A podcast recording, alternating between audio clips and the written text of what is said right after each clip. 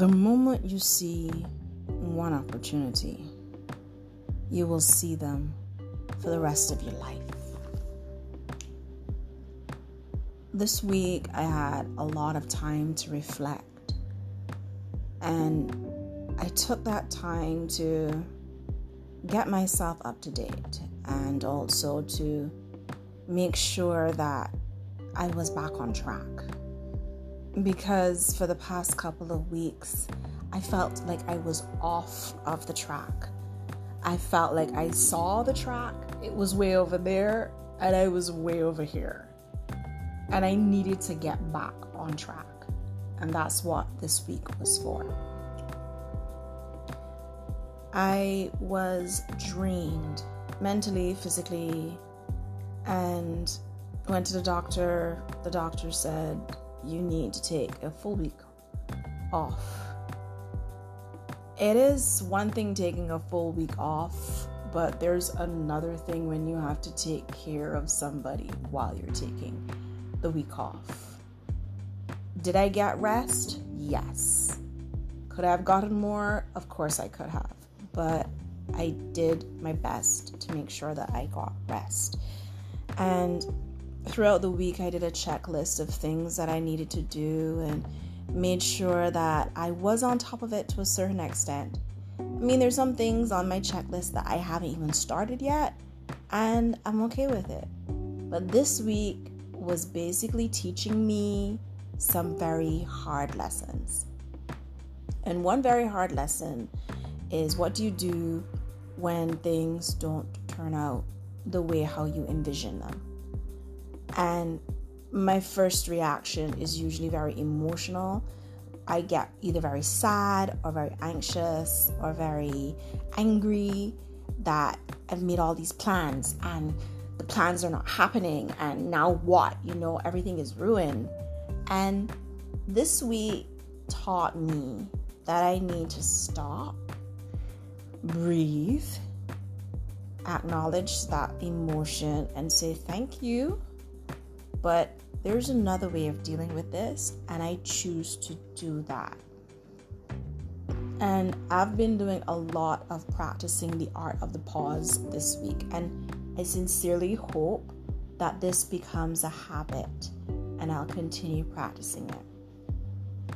It is about keeping your own power because so many things in life come to take away your own power.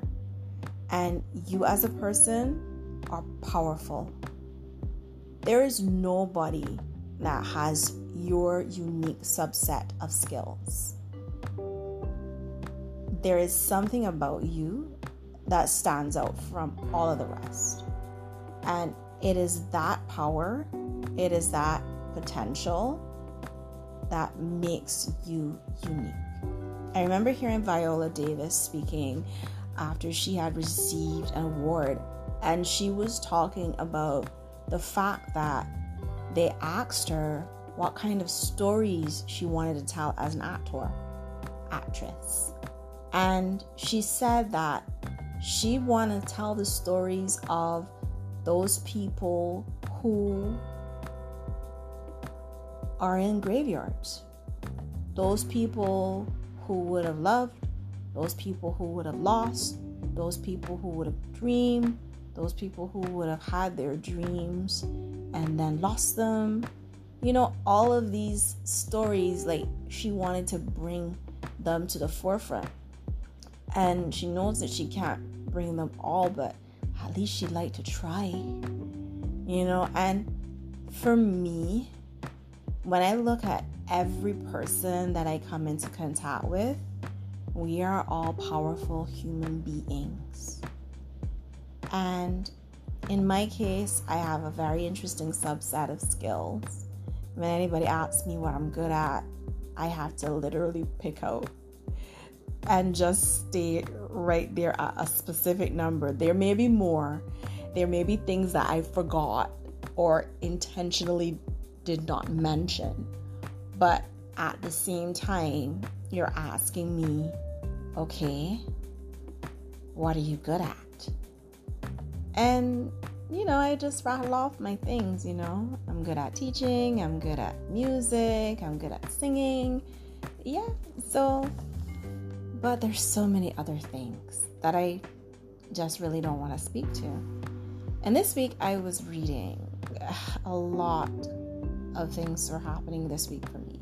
So while all of these things are happening, for me, my center or my focal point is usually a good book. And this book I was reading was called Rich Dad Poor Dad. And I was having a conversation with a colleague, and he mentioned how he just finished reading it. And I remember I had skimmed through it um, a couple of years ago. And then I decided, you know what, I need to get an in depth look at it. And so, usually, when I want to have an in depth look, I have my journal next to me and I'm jotting down what are important points to me.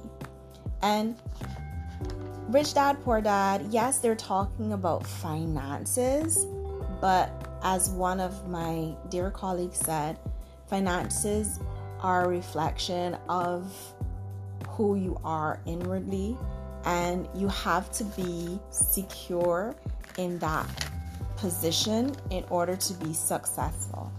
And I took a couple of notes and I want to share them with you, my listeners, so that we can go forward. I'm still reading Rich Dad Poor Dad.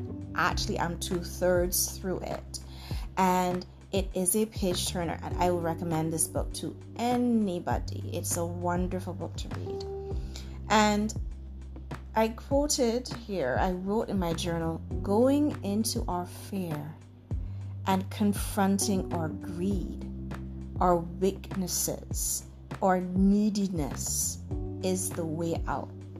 And everybody speaks to the fact that no one's coming to save you. You have to save yourself. You are the way out. And we want to know what what are we trying to get out of? Some people will say it's the drudgery associated with adulthood that you want to enjoy your years here on earth, not just survive them. And I think people's concept of enjoyment varies according to their own personalities in terms of what makes them happy.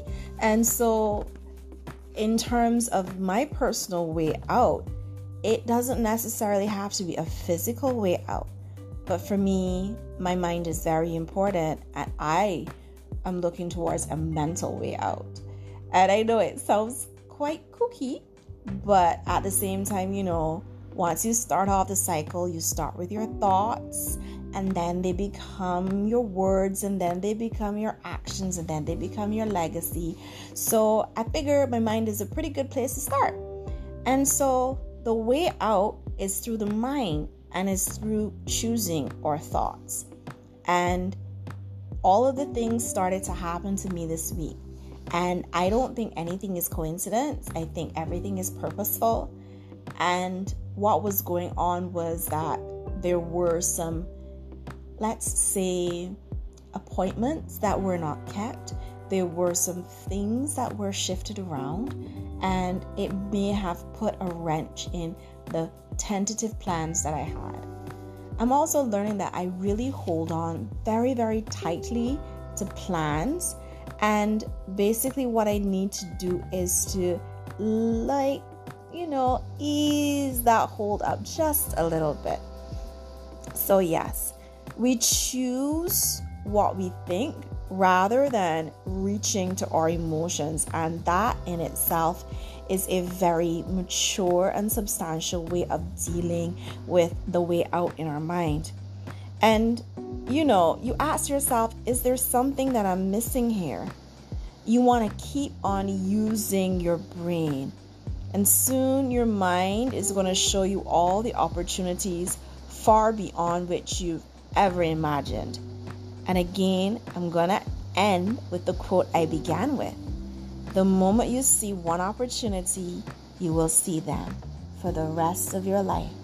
Here's to seeing more opportunities for the rest of my life, for the rest of your life, for the rest of our lives. Take care, loves.